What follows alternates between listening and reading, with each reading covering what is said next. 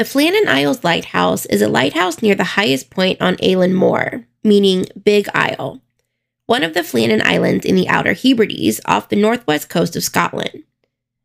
It's part of a set of seven islets, also called the Seven Hunters.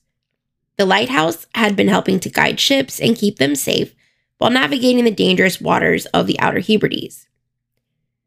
The island of Eilean Mor had what some people would call peculiarities. It was always a place that sparked people's interests, and it always drew rumors about the goings on of the island.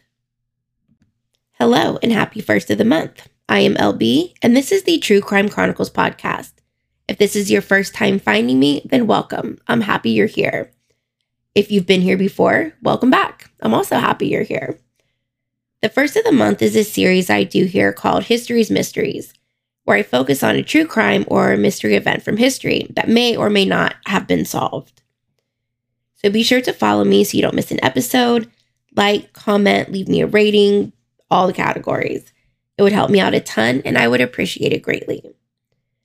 Just as a side note, also, there is a lot of Scottish words and names in this episode. I have done a ton of Googling to make sure that I am pronouncing them correctly, so I will do my best on that front. The Flannan Isle is named after a 7th century Irish bishop who later became a saint. I've seen that it's St. Flannan. I've also seen that it is St. Cormac. I do know that when you reach sainthood, at times they do change your name. So I don't know if that's maybe where the disconnect is in that, but I wanted to include both names. Now, this Irish bishop he built a chapel on the island, and for centuries, only shepherds would come to Eilean Mor, and that was only to bring their sheep to graze. But they would never stay the night, and they would always make sure that they would leave before dark. The shepherds would refer to the island as the other country. The people believed that Eilean Mor was a place touched by something paranormal. Just the name had, for centuries, instilled fear in its visitors. No one lives on the island. It's uninhabited except for the sheep. And that is still true to this day. The main draw to the island was always the chapel that was built by St. Flannan. Even those who weren't religious or weren't really known to pray regularly or even not at all, once they were on the island of Eilean there was something that they felt. They were moved to worship at this chapel and not just to pray. Superstitions and rituals were adopted by those who were just passing through, like circling the church's ruins on your knees. In addition to people believing something paranormal is connected to the island, or the fear that spirits haunt it after dark, many people were just unable to even define the aura, just this this undefined feeling that they felt when they were on the Mor Island. They felt that it just kind of emitted or it put out a very unsettling feeling. They didn't know why they felt unsettled, they didn't know where it came from, but they knew that they felt it and they didn't want to come back to the island anymore. And a lot of people, once they did make that initial visit, they were so afraid they would never come back again. Construction of the Flannan Isles Lighthouse took place between 1895 and 1899. It was a 23 meter or 75 foot tall lighthouse that was designed by David Alan Stevenson for the Northern Lighthouse Board, or the NLB. The construction of the lighthouse was undertaken by George Lawson of Rutherglen, with a cost at 1,899 pounds, estimated to be about 233,361 pounds in 2021. Which, I don't know, I feel like it seems like that's not that much considering the undertaking that the building of this lighthouse was. However, that cost was just for the lighthouse alone. Besides just building the lighthouse, landing places, stairs, and railway tracks were needed in order to haul materials um, so that they could get resupplies up to the lighthouse. And all of the materials used, they had to be taken up 45 meter or 148 foot cliffs directly from supply boats. Now, in addition to the cost of the lighthouse, a further 3,526 pounds in, in today's time, roughly 433,298 pounds, was spent on the shore station on the Isle of Lewis. So at the time that this lighthouse was built, it was very modern, it was really up to date, and it was a really it was a good lighthouse. So a lot of the other lighthouses they weren't as safe, they weren't as high up, and being a light keeper was very dangerous. So this was definitely one that you would want to be stationed at. And the Flannan Lighthouse was first lit on December 7th of 1899. In December of 1900, a boat called the Hesperus was headed to the island of Eilean Mor. It was captained by Captain James Harvey. The Hesperus was delivering a relief lighthouse keeper, Joseph Moore, as part of their regular rotation. The Hesperus was set to arrive on Eilean Mor December 20th. However, their journey was delayed almost a week due to bad weather. So when Captain Harvey and the relief crew finally did arrive around noon on December 26th, also known as Boxing Day, they were expected to be greeted by Thomas Marshall, James Ducat, and Donald MacArthur. The lighthouse was manned by three men, with a rotating fourth man spending time on shore. I don't have a lot of information on these men as far as who they were as people outside of their jobs at the lighthouse. It's a very old case, and trying to find any type of, you know, documentation or anything that's verified about them was pretty hard. So I did include everything I could find. Donald MacArthur, he was a married man with two children. He was from Breasclete. He was 40 years old and he was supporting a family. He held the occasional keeper position. Now, an occasional keeper typically was a lighthouse keeper that would attend the station on a daily basis while living locally. Donald was known to be a pretty experienced mariner, and he was also a previous soldier, but he was known to be a absolute hothead. He had a temper on him that was very well known. Like his reputation definitely preceded him.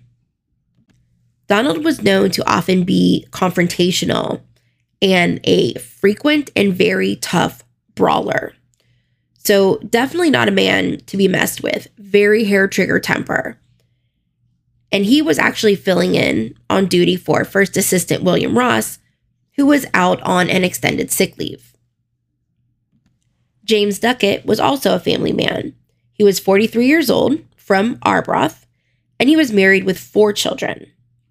James Ducat was the principal keeper. Now, a principal light keeper and an assistant light keeper they are responsible for keeping the light and the fog signal in perfect working order at all times. At night, the keepers would take turns keeping watch in the light room to make sure that the light was working properly all the time. James was very experienced, and not only in the mariner and lightkeeper industry, but with that particular lighthouse itself. Ducat had been selected to run the lighthouse while it was still under construction, and he had spent a total of 14 months on Eilean Mor. And not just the 14 months, but he had spent two decades in the lighthouse service. So he was a very knowledgeable and a very experienced keeper. Now, the third man, Thomas Marshall, he was the second assistant light keeper. And I couldn't really find much on him except that he was single. He had no wife and he had no children. So, noon, December 26th, the relief crew for the lighthouse, being brought by Captain Harvey and the Hesperus, they make it to shore where no one comes to greet them, which was definitely off. Like, this was not a normal vibe. Joseph Moore was coming to relieve one of the keepers and begin his six week shift or rotation at the lighthouse. And by sheer chance, Joseph was replaced on the previous duty rotation. so that he could spend Christmas at home with his children. Now, there was already some notice of abnormal and concerning things that had been recently reported about the lighthouse. The first record of note that something was amiss at the lighthouse was on December 15th, about 11 days before Joseph Moore and the Hesperus arrived at Eilean Mor. A steamer named the Archtor, who was on a passage from Philadelphia to Leith. They noted in their log that they noticed the light in the lighthouse was not on. It didn't seem to be operational, and this stood out more so to them than normal due to the poor weather conditions that day. But it wasn't just the Archtor ship or steamer that noticed it. That night, there was also the Fairwind ship that happened to be passing over the islands. And the crew was astonished that the lighthouse wasn't lit. They couldn't see, they had no lighting. And there was heavy rain accompanied by strong winds. So once that ship docked at their destination, they also gave a report that the lighthouse was not operational when they went through. When the Archtor steamer docked in Leith on the 18th of December, they also passed the information on to the Northern Lighthouse Board that the Flannan Lighthouse was not operational. So the Hesperus was sort of informed about the possibility of there being a situation on Eilean Mor with the lighthouse. Upon their approach to the island, Captain Harvey fired a rocket, or it was a flare of some sort, into the air. And I'm assuming this was to announce to the existing crew of their presence, but there was no response. So he blew his horn several times, but again, there was no response. Once they make it to the island, Joseph Morris is sent onto Eilean Mor alone to kind of check things out and see what's going on. Joseph is noted to have said that as he gets onto the island and he begins to climb the 160 steps to make it up to the lighthouse, he feels, quote, an encompassing sense of dread, unquote. He didn't know why. He couldn't explain it, but he knew he felt something and it wasn't good. And as he's climbing the stairs, what he did see at the very top were three giant blackbirds perched at just the very top of the steps, which obviously didn't help that overwhelming sense of foreboding that he was already feeling. And me personally, it would probably freak me the fuck out. I I don't know. I I'm kind of big into omens and just stuff like that. And if I would have seen that coupled with everything else that had sort of already, you know, that I knew up to that point, it would have freaked me out. And it definitely did make Joseph feel a little uncomfortable. So, some of the first things that Joseph noticed right off the bat that were sort of off was that the flagstaff had no flag, and that was definitely not normal. There were none of the usual provision boxes typically left on the landing stage for restocking. There was no one to greet them, no responses to the horn or the flare rocket that had been fired by Captain Harvey. So the concerns are really starting to pile up at this point. Joseph had no idea what to think, what to expect, and he had to investigate alone.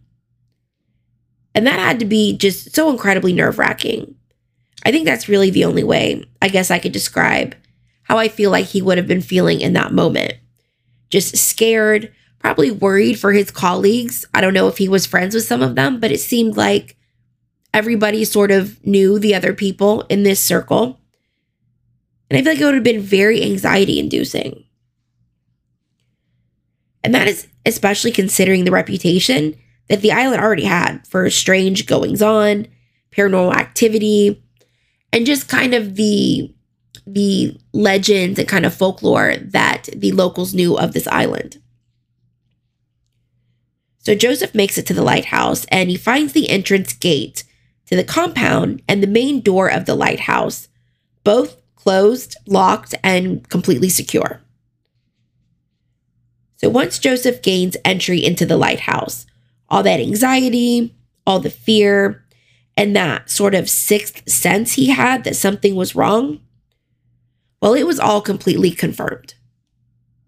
Something was clearly very, very wrong. No one was there. And it wasn't just that everyone was missing or gone.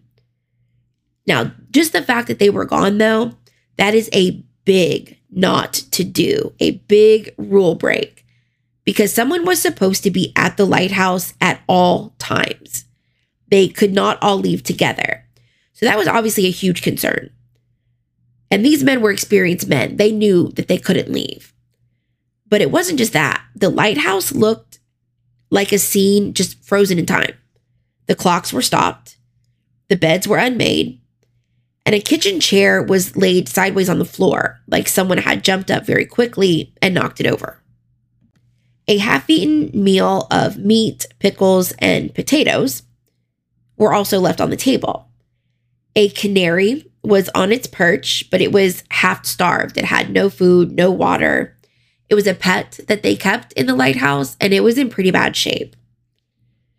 So Joseph sees this and he immediately returns to the Hesperus to report his findings.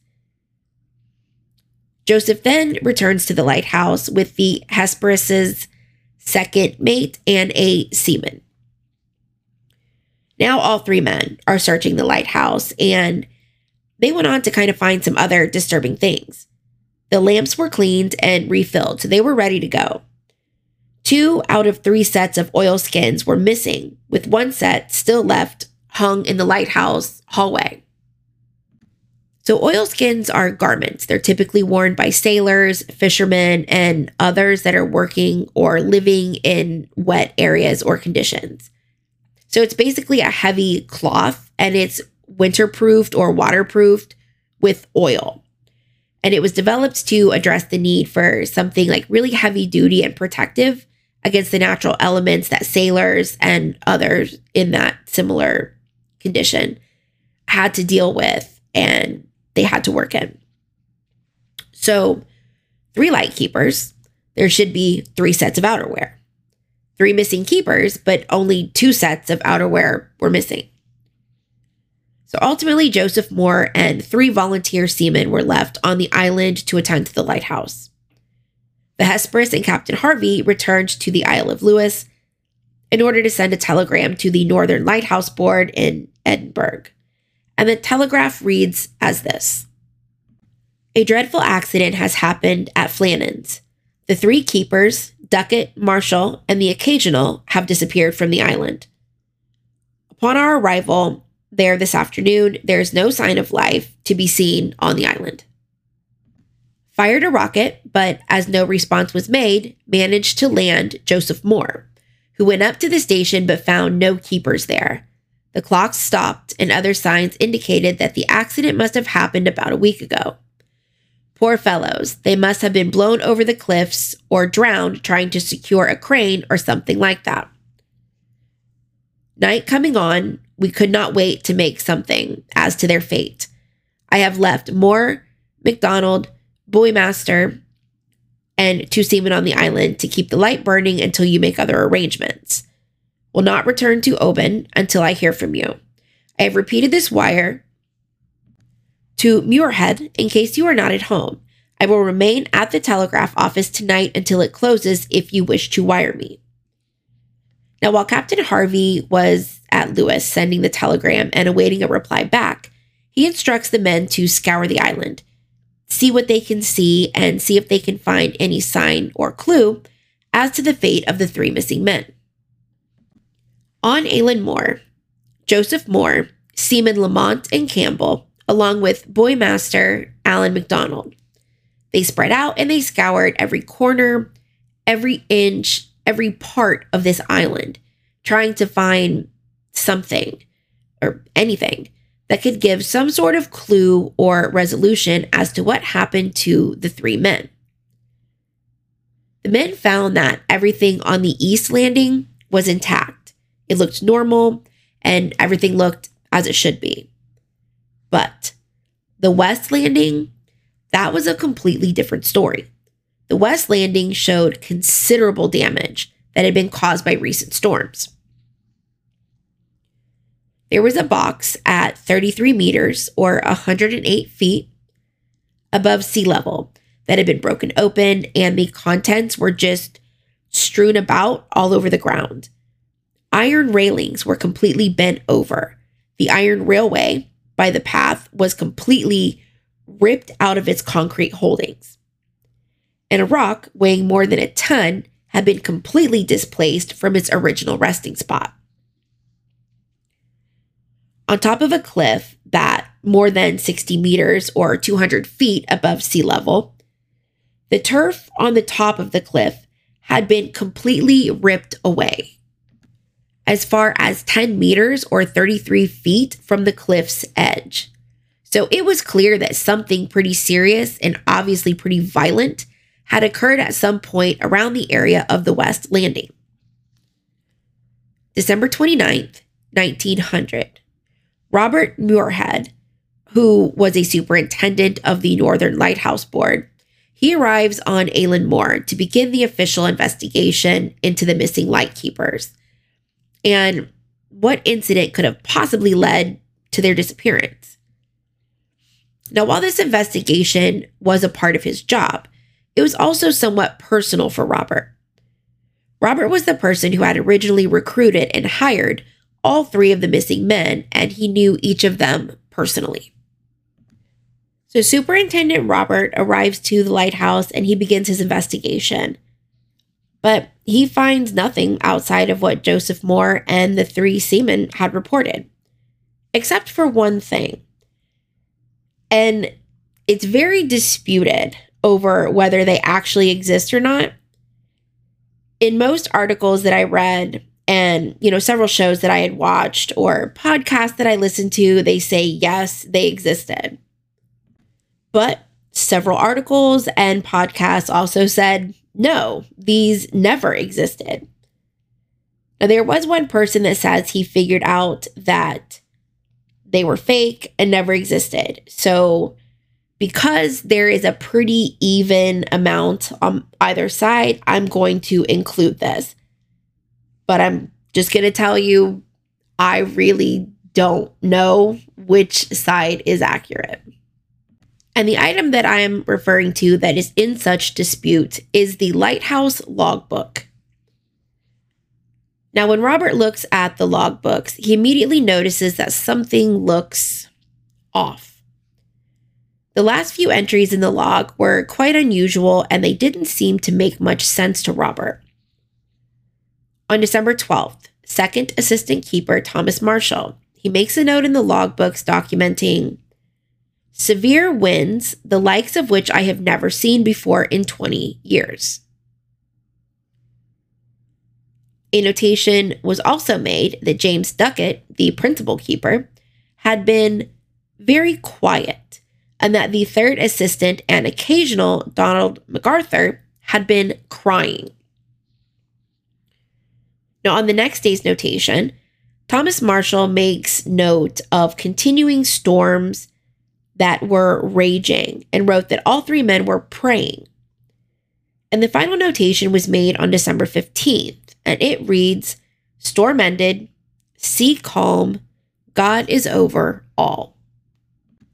So, a number of things that stood out and just made no sense with these logbook entries. Starting with the first entry of Donald MacArthur crying. Now, multiple reasons why Robert felt like this just didn't make sense. First off, if you'll remember, MacArthur was known to be a complete and total badass and was well known on the Scottish mainland as a badass and a very tough brawler. He would not hesitate to just bow the fuck up with anyone at any time. He also had a very solid resume and reputation as a very tough, very experienced, and very seasoned mariner, you know, or seafarer lighthouse keeper. So why the fuck would this man be crying over a storm? So that was very, very odd. The second entry also had just very odd details included about the men praying while storms continued to rage outside. Why would they have been praying? all three of these men are very seasoned and experienced light keepers. And they had been keepers in much worse places and conditions than the Flannan. They were in a brand new, you know, top of the line, high tech for the time lighthouse. It was one year old and it was approximately 150 feet above sea level. So they were in a very safe structure. So, why are they praying for a storm to stop? And on the final entry, God is over all. What would they have meant by that? Now, I definitely want to know if at any other point had God been mentioned before in the logbooks. Was Thomas Marshall a normally religious man, or was this really just something that was out of the blue and made no sense? And supposedly, the strangest part of the logbooks was that absolutely no storms had been reported in the area on December 12th, 13th, and 14th of December.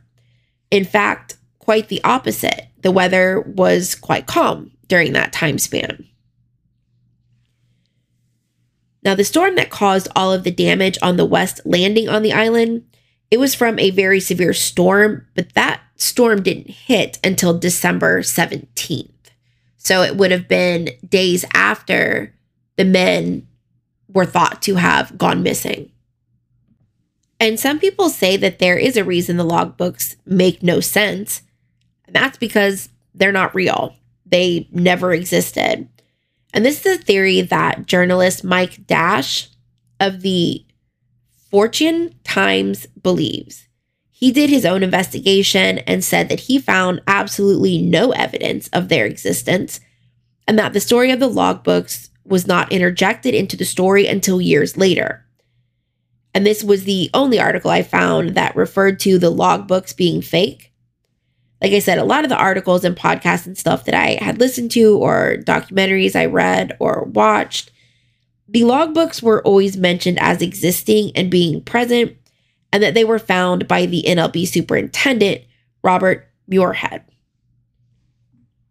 So, as for the logbook's existence, I'll kind of leave that up to you whether you believe they existed or not.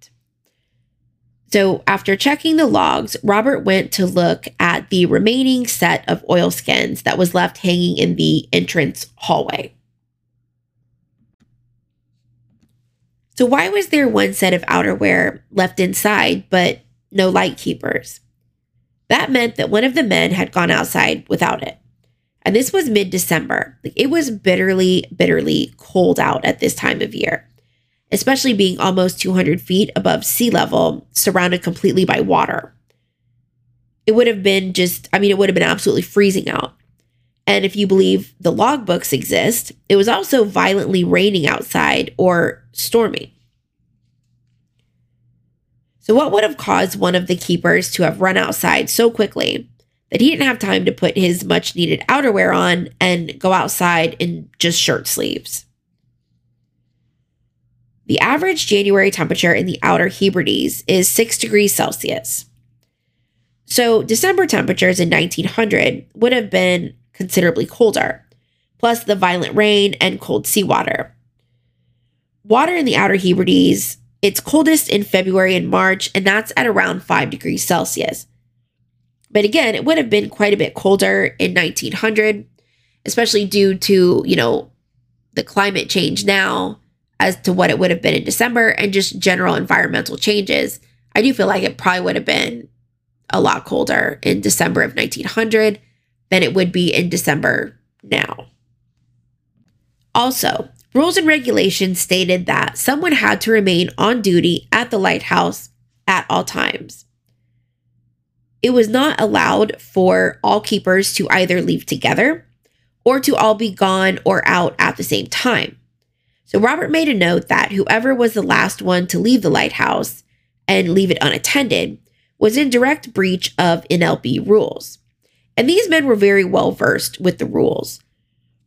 Again, these are experienced men. They would have known that leaving the lighthouse unattended was absolutely prohibited, that it's just not allowed.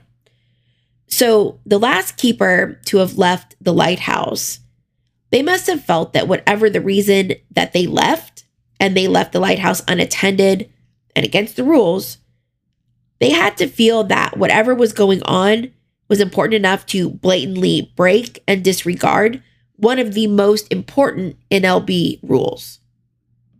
Robert Muirhead's official report stated From careful examination of the place, railings, rope, etc., weighing all evidence which I was able to procure, I was satisfied that the men had been on duty up until dinner time on Saturday, the 15th of December, that they had gone down to secure a box in which the mooring ropes, landing ropes, etc., were kept, and which was secured in a crevice in the rock at about 110 feet or 34 meters above the sea level, and that an extra large sea had rushed up the face of the rock and had gone above them, and in coming down with intense force, had swept them completely away. I have considered and discussed the possibility of the men being blown away by the wind, but as the wind was westerly, I am of the opinion, notwithstanding its great force, that the more probable explanation is that they have been washed away, as had the wind caught them, it would, from its direction, have blown them up the island. And I feel certain that they would have managed to throw themselves down before they reached the summit or the brow of the island. Concluding that a tragic accident was the case. But this, you'll find, was not going to be an accepted resolution by everyone. And since Superintendent Robert knew the men personally and had personally recruited them, he was quite rattled, not only by their disappearance, but by being the last person to have seen the missing three men. Because Robert also included in this report I visited Flannan Islands when the relief was made so lately as the 7th of December, and have the melancholy recollection that I was the last person to shake hands with them and to bid them adieu, which would probably be a somewhat unsettling feeling for sure, especially if, you know, you're knowing the men on a personal level as well as professionally. I would probably feel some type of way about that also. Just kind of sad, little unsettling, kind of spooky a little bit, right? Now, Captain Harvey of the Hesperus, who was a first responder, right, if you will, to the situation on Island Eilean Now, his information was also included in this final report. Now, the telegram that was sent by Captain Harvey to Superintendent Robert and to the NLB, that was included in this report. Just to kind of recap the telegram, the captain felt that the three men had been blown over a cliff or drowned, washed away, or taken out to sea trying to secure equipment. He sent Joseph Moore up the steps to the lighthouse where he found the men to be missing. And not only were the men missing, but he also found the lighthouse to be in a curious and somewhat unsettling state. Captain Harvey leaves Joseph Moore and three other people on the island to maintain the lighthouse, but also to search for the men or to search for clues as to what happened to the men. So the captain takes the Hesperus to Lewis in order to send the telegram. And in his report, outside of the telegram, Captain Harvey also added nothing appears touched at East Landing to show that they were taken from there. On the West Side Landing, it is somewhat different. We had an old box halfway up the railway for holding West Landing mooring ropes and tackle, and it has gone. Some of the ropes, it appears, got washed out of it, and they lie strewn on the rocks near the crane. The crane itself is safe. Was the West Landing where the men died? Now, there is no indication that it was there the poor men lost their lives. And this was how Captain Harvey finished up his report about, you know, his first responding to the island. Now, Joseph Moore's report is also included in this final report about what had happened at Eilean Mor. And his statement is this Sir, it was with deep regret I wish you to learn the very sad affair that has taken place here during the past fortnight, namely, the disappearance of two fellow light keepers, Mr. Ducat, and Mr. Marshall, together with the occasional keeper, Donald MacArthur, from off this island. As you are aware, the relief was made on the 26th. That day, as on other relief days, we came to anchorage under Flannan Island, and not seeing the lighthouse flag flying, we thought they did not perceive us coming. The steamer's horn was sounded several times, still no response. At last, Captain Harvey deemed it prudent to lower a boat and land a man if it was possible. I was the first to land, leaving Mr. McCormick and others in the boat till I should return from the lighthouse. I went up, and on coming to the entrance gate, I found it closed. I made for entrance door leading to the kitchen and storeroom, found it also closed, and the door inside that. But the kitchen door itself was open. Upon entering the lighthouse, I looked at the fireplace and saw that the fire was not lighted for some days. I then entered the rooms in succession, found the beds empty as they left them in the early morning. I did not take time to search further, for I only too well knew something serious had occurred. I darted out and made for the landing. When I reached there, I informed Mr. McCormick that the place was deserted he, with some of the men, came up a second time, so as to make sure. And unfortunately, the first impression was only too true. Mr. McCormick and myself proceeded to the light room where everything was in proper order. The lamp was cleaned, the fountain full, blinds on the windows, etc. We left and proceeded on board the steamer. On arrival, Captain Harvey ordered me back again to the island, accompanied with Mr. McDonald who was the buoy master, A. Campbell, and A. Lamont, who were on duty with me till timely aid should arrive. We went ashore and proceeded up to the light room and lighted the light in the proper time that night and every night since. The following day, we traversed the island from end to end. Still nothing to be seen to convince us how it happened.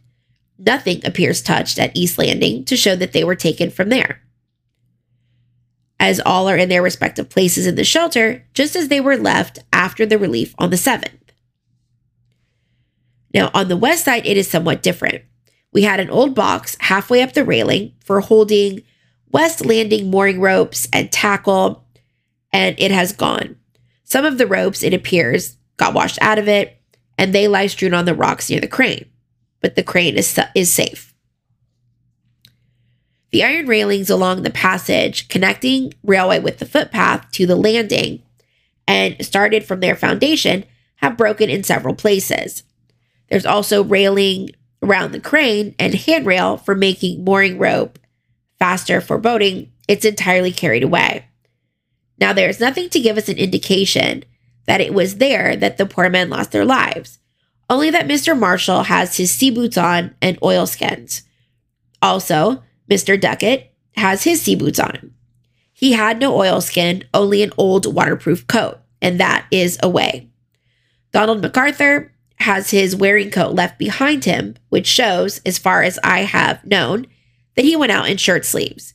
He never used any other coat on previous occasions, only the one that I am referring to. So Joseph Moore felt that he knew the men well enough from working previous rotations with them that he would know what the men would or would not have been wearing if they were going to go out of the lighthouse in December weather. And according to Joseph's report, Mr. Thomas Marshall and Mr. James Ducat would have been the two men that were outside first for whatever reason, and that Donald MacArthur was the one who would have left the lighthouse without a jacket, obviously in a hurry and also in direct breach of the NLB rules and regulations. And this was based off of the clothing that was and was not in the lighthouse. So, why would two of the keepers go out in such severe weather, if you believe the login books, in order to secure a box? Well, research done by James Love led to a discovery of information that Thomas Marshall had previously been fined five shillings when his equipment was washed away during a huge gale. So, possibly in an attempt to avoid another fine, he went out to try and make sure that all of the equipment was secured down.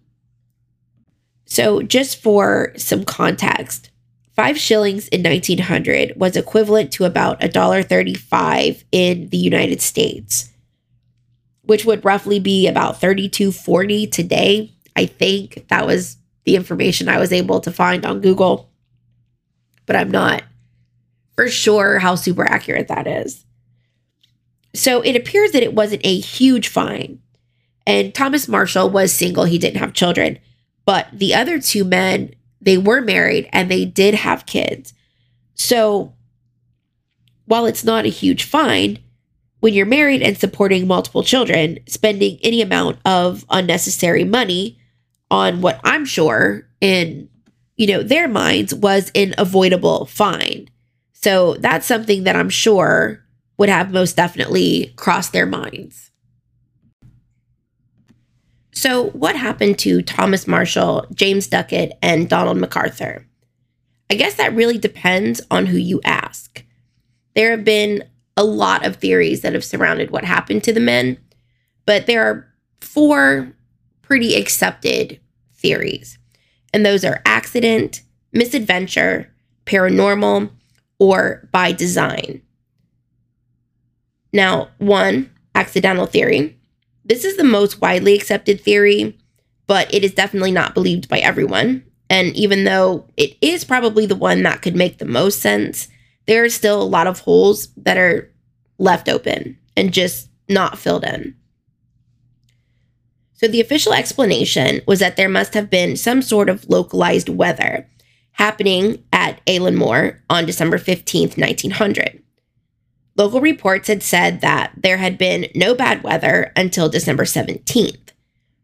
The Flannan Isles are known for their tumultuous seas and violent storms, and that can happen, like the weather can turn pretty quickly. But again, the weather conditions are a big source of confusion. The Flannan Lighthouse was able to be seen from the nearby Isle of Lewis at the time that the men disappeared. And if bad weather had been happening in the area, the lighthouse would have been unable to be seen. So, if some localized weather was happening, as is the theory, it was bad enough that two of the men, Thomas Marshall and James Ducat, they were concerned enough about their equipment being secure that they decided to brave this weather to make sure the equipment was safe. Now, why would they do this instead of staying safely inside the lighthouse? Well, the previous fine on lost equipment during previous weather is thought to be behind the big push to head out in the dangerous weather. Losing five shillings in 1900 was not a small matter. So, to those investigating the disappearance, they were not at all surprised that securing the equipment was more important to Thomas Marshall and possibly the other two men than their own personal safety. And James Ducat went out with him to help, leaving Donald MacArthur behind, per the rules, to man the lighthouse. So, this sends out the two keepers to the West Landing, where, according to the official report, an unexpected, rogue, and massive wave comes along and just overtakes the two men and washes them out to sea, never to be found again. After some time goes by, Donald MacArthur makes the decision to break the NLB rules and leave the lighthouse to go and look for his two crewmen. And I imagine that this decision was a pretty difficult one for a very seasoned mariner to make to leave the lighthouse unattended. So supposedly, MacArthur heads out to check on his people. And he heads out, and according to the report, he then also was overtaken by a rogue wave and washed out to sea as well. Same fate as the other two men. Now, I'm going to go over why this could be possible, but also why it doesn't quite make sense either. Some of my questions are what is the likelihood that all three men are swept out to sea by localized rogue waves? Well, according to subsequent researchers of the islands, the geography of Eilean Mor should definitely be taken into consideration. The coastline of Eilean Mor is deeply indented with narrow gullies. They're called geos. The West Landing is actually situated in one of these geos, and it terminates into a cave. So, in high seas or storms, water would rush into the cave and then explode out again with considerable force. So, the thought is that while the two men were out attempting to secure their equipment, Donald MacArthur may have seen a series of large waves approaching the island, and knowing the likely danger that was coming to his colleagues outside, he jumps up and runs outside to try to warn them or maybe try and help them, only to be washed away by the violent force of the water. Okay, so working within this scenario, I could maybe see a crazy rogue wave hitting the two men while they're securing the equipment and washing them out to sea. But a second wave that also takes out a third person. I don't know. I mean, unless it was that he maybe saw approaching weather or the approaching waves and he went out and they were all three maybe washed out together. But that's a lot of ifs and that's a lot of could have, maybe, possibly. I don't know how likely that would be to have actually happened. But if it did happen, and again, working within this scenario, why did none of the bodies ever wash up? Supposedly the seas were calm. But were they? The steamer Archtor, one of the vessels that reported the lighthouse being dark, mentioned that he really took notice because there were poor weather conditions. Now, I don't know if poor meant foggy, rainy, a lot of waves or storms.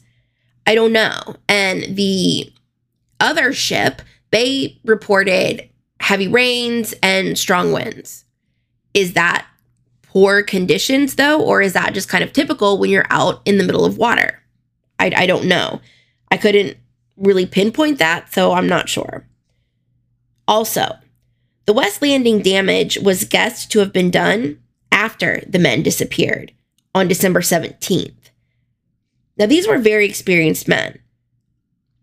Are these the chain of decisions that very experienced keepers would have made? Some members of the Northern Lighthouse Board were just not convinced that that was the case. A big one for them was the lack of bodies that washed ashore. There was nothing not clothing, not a shoe, not one of the the men. There was nothing that came ashore that would have indicated that these men were washed out to sea.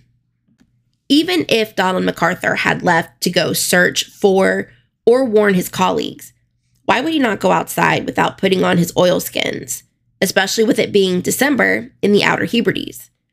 What happened that would require him to go outside so quickly that he did not have time to put on outerwear. But according to all reports, he did have time to lock and secure the door to the lighthouse and the outer gate.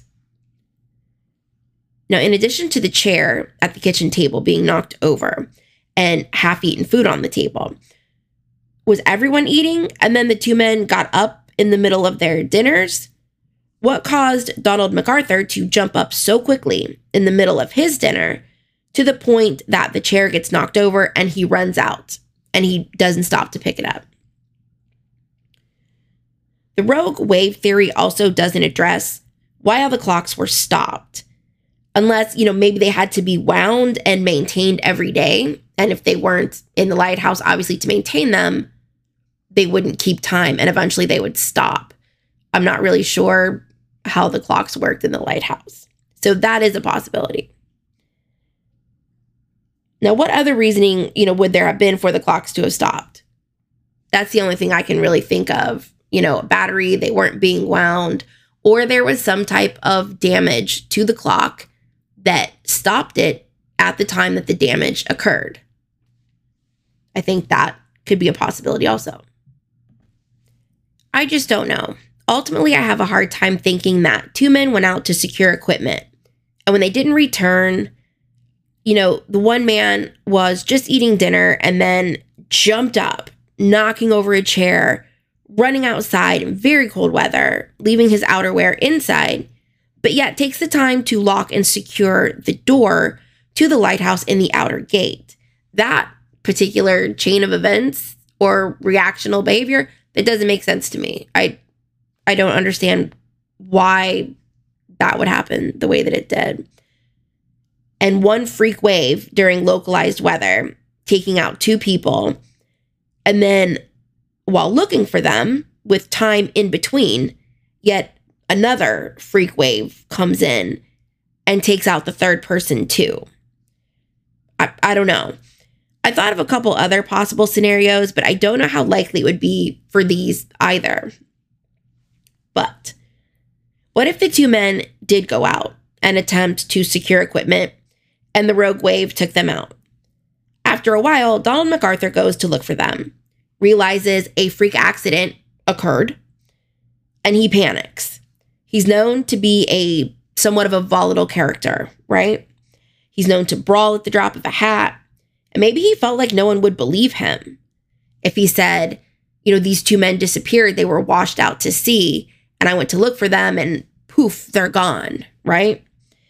And so maybe he decides to leave the island somehow. He was the occasional keeper.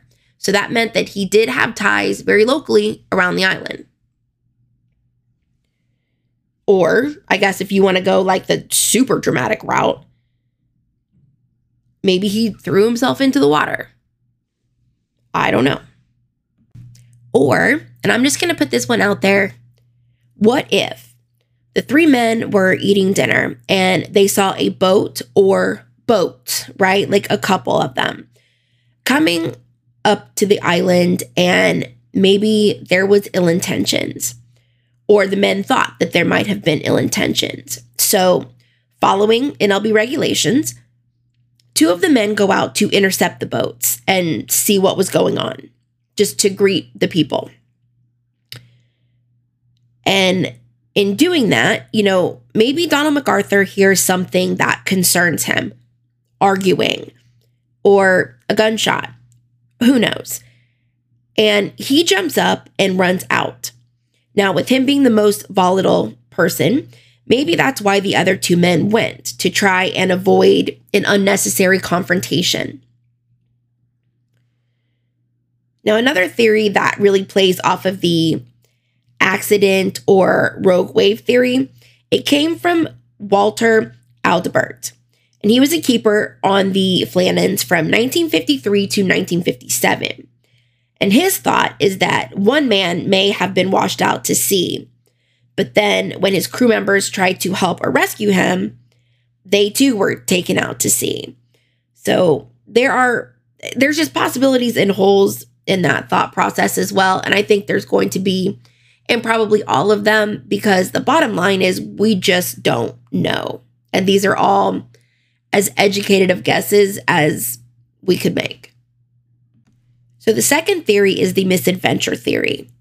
And this theory focuses on the psychology of the lightkeepers on Eilean Mor. Many believe that a fight broke out due to Donald MacArthur's very volatile, very brawler type of confrontational attitude and behavior. The isolation of the job and the very close quarters of the crew could have led to an eruption between the men, leading them to fighting and going off the side of one of the cliffs, or the fight leading to one or more being thrown off the cliffs by MacArthur, who then, because of guilt or panic, then throws himself into the sea as well. That's a very dramatic theory, right? And I don't know that I put much stock into this one either. Donald MacArthur, well, yes, okay, he might have had a bad temper, but he had a family.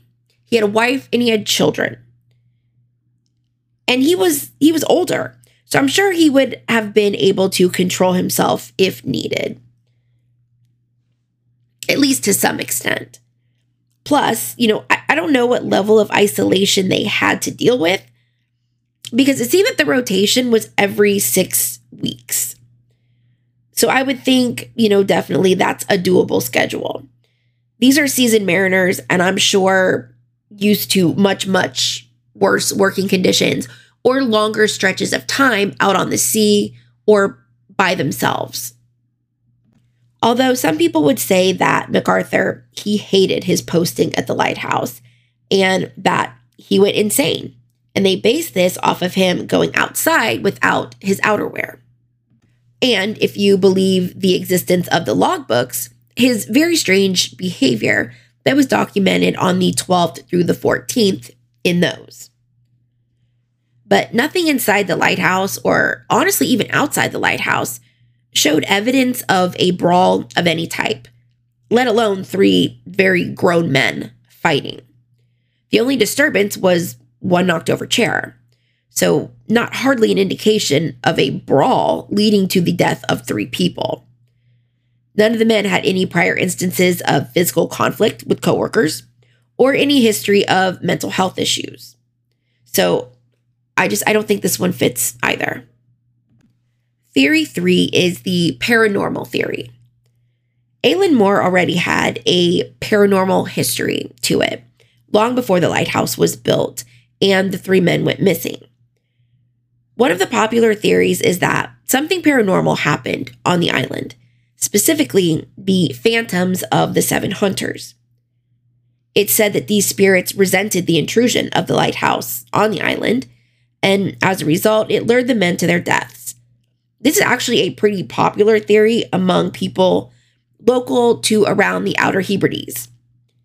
Alien abduction, that's also a somewhat popular theory as well. And the last relatively accepted theory would be the disappearance by design. And this theory is that basically the men all decided to leave the island to start new lives somewhere else. Which it, that doesn't make much sense either. Where would they go? And how would they get there? Two of them were married with children. So I don't see them just up and leaving and abandoning their family. It doesn't make much, if any sense at all. Is it possible? I mean, I guess anything is possible because really, we don't know what happened. But is it plausible? I don't think so. And they didn't have boats, they were brought in and taken away from the island on rotation, the way that the Hesperus was bringing in Joseph Moore as a relief in their duty rotation. So they didn't even have, you know, availability for a boat to just take off and leave if that was what they wanted to do. It's also been suggested that foreign spies kidnapped the men and did something with them. What? We don't know. So, with no solid evidence to really back up any theory, the rumors about the missing lightkeepers intensified and continued to grow as years went on with no answers ever coming. But because of the lack of answers and the growing interest and the growing theories, it made it difficult for the Northern Lighthouse Board to employ new keepers. There was just a dark shadow that loomed over the Flannan Isles Lighthouse. Now, the login books. The login books are talked about in almost every article, but I couldn't find any evidence of the log books or the actual entries, supposedly, that were put in the logbooks. The official reports at the time showed the final entry in the lighthouse log as being made on December 13th, with notes about the weather taken on a slate to be officially put into the logbook at a later date. So, if the login entries are real, and the storm was over before the men disappeared, then yes, I would think that foul play would be a much more likely possibility. But the logs don't match what the local weather was supposed to have been. The mystery and the lore surrounding the lighthouse have inspired numerous types of media over the past 123 years. In 1977, an episode of Doctor Who with Tom Baker focused on the lighthouse mystery, which blamed their disappearances on a shape shifting alien. Yeah. Peter Gabriel and Mike Rutherford from Genesis wrote and recorded The Mystery of Flannan Isle Lighthouse in 1968 while working on their first album, but it was not released until 1998 in Genesis Archive 1967 through 75. There were several poems and musical scores, operas throughout the years as well that focused on the mystery of the three missing light keepers. But the most famous form of media is probably the 2018 British psychological thriller, The Vanishing. And this was previously titled just Keepers. They use the three keepers' first names, but they don't match up with the ages and the personal life profiles of the actual original three men. When I first watched it, when I started to research this case, I thought, this movie is ridiculous. Like, this is stupid as fuck. I didn't want to finish watching it. And I like Gerard Butler, right? Kind of a fan. So I I was kind of excited to see it. But then once I started watching it, I thought, wow, to say that they really took some liberties with this story would be an understatement. I thought it was so far fetched. And honestly, I thought it was a stupid fucking movie. But now, now that I've researched it and processed it a little bit, I came to realize that my general theory about what I think could have possibly happened is a lot in line with the plot of the movie. It's not quite as dramatic as the movie, but I definitely believe that something similar could have happened. So I'm going to read you the plot of the movie as described by Wikipedia. Three men begin their six week shift tending to the remote Flannan Isles lighthouse. Donald, the youngest, is inexperienced and learning the trade of the lighthouse keeper from James and Thomas. James has a family waiting for him on the mainland, Thomas is still mourning the loss of his wife and children. After a storm, the men discover a boat, a body, and a wooden chest that's washed ashore. Donald descends the cliffs to check on the man, who appears to be lifeless. As they haul the chest, the man awakens and attacks Donald. A fight ensues, and it's a pretty violent one, actually. And Donald ends up smashing the man's head with a rock in self defense, and the man, he dies. Thomas is against opening the chest. He does not want anything to do with it, but does so alone and he keeps the findings to himself.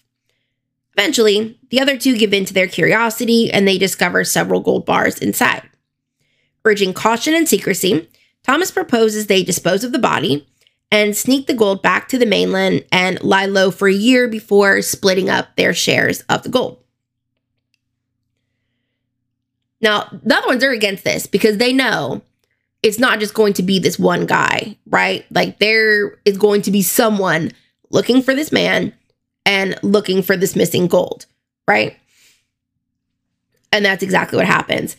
Another boat arrives shortly after, I believe it's the next day, with two men. They're strangers to the lighthouse keepers, and their last names are Locke and Bohr. And they are crewmates of the man that Donald murdered. So they interrogate Thomas, who claims that the body and the cargo have been reported, you know, per the NLB rules, and taken away. And this is protocol. The visitors leave, but attempt to contact the lighthouse by radio. Thomas and James are unable to respond due to their malfunctioning radio, revealing their lie. So the strangers return and they circle the island until nightfall. And there's a fight obviously breaks out, right? So in a violent struggle, James manages to strangle Bohr and Donald kills Locke using like a like a wood board of some sort. Sensing another intruder outside, the keepers chase him through the darkness and James slashes this other intruder with a hook. And then they kind of pan in on this intruder and James realizes that he has killed a young boy that reminds him of his son. So probably maybe 12 years old, maybe between like 10 and 12. So they take the bodies and they dump them in the sea. The three men endure their remaining time on the island despite mounting distrust and tension. James, in particular, becomes unhinged, secluding himself in the tiny chapel nearby. Donald grows uneasy and insists that he and Thomas leave with the gold. Like, Fuck James, man. He's losing his mind. He's going crazy. He doesn't want to deal with them. And at that point, James suddenly reappears and apologizes for his behavior. Once Donald and Thomas let their guards down, James locks Thomas in the pantry and he strangles Donald. Thomas breaks free and he is able to subdue James. Now, finally ready to depart the island, Thomas and James board the dead visitor's boat with the gold. After throwing Donald's body overboard, James admits that he cannot bear to live with his guilt, and he lowers himself into the water to end his life. He calls for Thomas to help with this last act, and Thomas complies by holding James's head underwater until he drowns. And then he takes the boat and he sails off alone, right? So, hence the empty lighthouse, beginning the mystery of the three missing keepers. Now, Gerard Butler would be James Ducat, Peter Mullan as Thomas Marshall, and Connor Swindells as Donald MacArthur. But again, they doesn't really match kind of the profile that they gave of the original three men. So definitely some liberties were taken with this movie. And the reason I think now that this is definitely a more plausible theory than the wave theory, there, there's a few reasons. Something made Donald MacArthur jump up and run outside without his outerwear on in the Outer Hebrides in December. Something was going on, right? And it was something severe enough to make a very seasoned mariner and lightkeeper break the NLB regulations and leave the lighthouse unattended.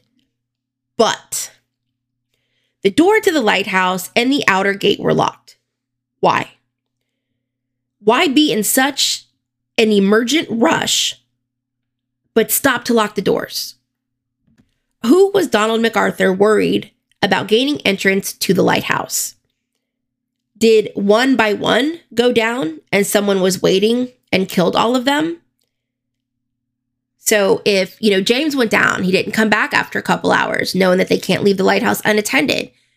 Did Thomas then go and try and find out what happened to James? And when he didn't return, you know, was Donald like, well, fuck, now I have to go down because where the hell is everybody? You know, probably sensing that something happened.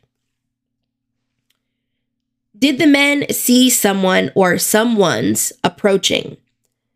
And two went out to see what was going on and never returned. And the third man, Donald, went out to see what was going on, but made sure to lock up so no one could sneak into the lighthouse while they were out. There are so many different variations of this scenario that could have possibly taken place.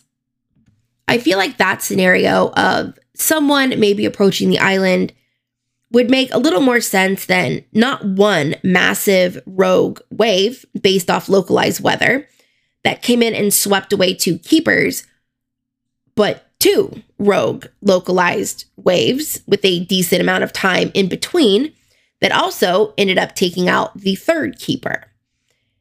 And yet, with all of the rocks and the geos that were, you know, down by the island, no bodies ever washed up or got caught in the geology of the area.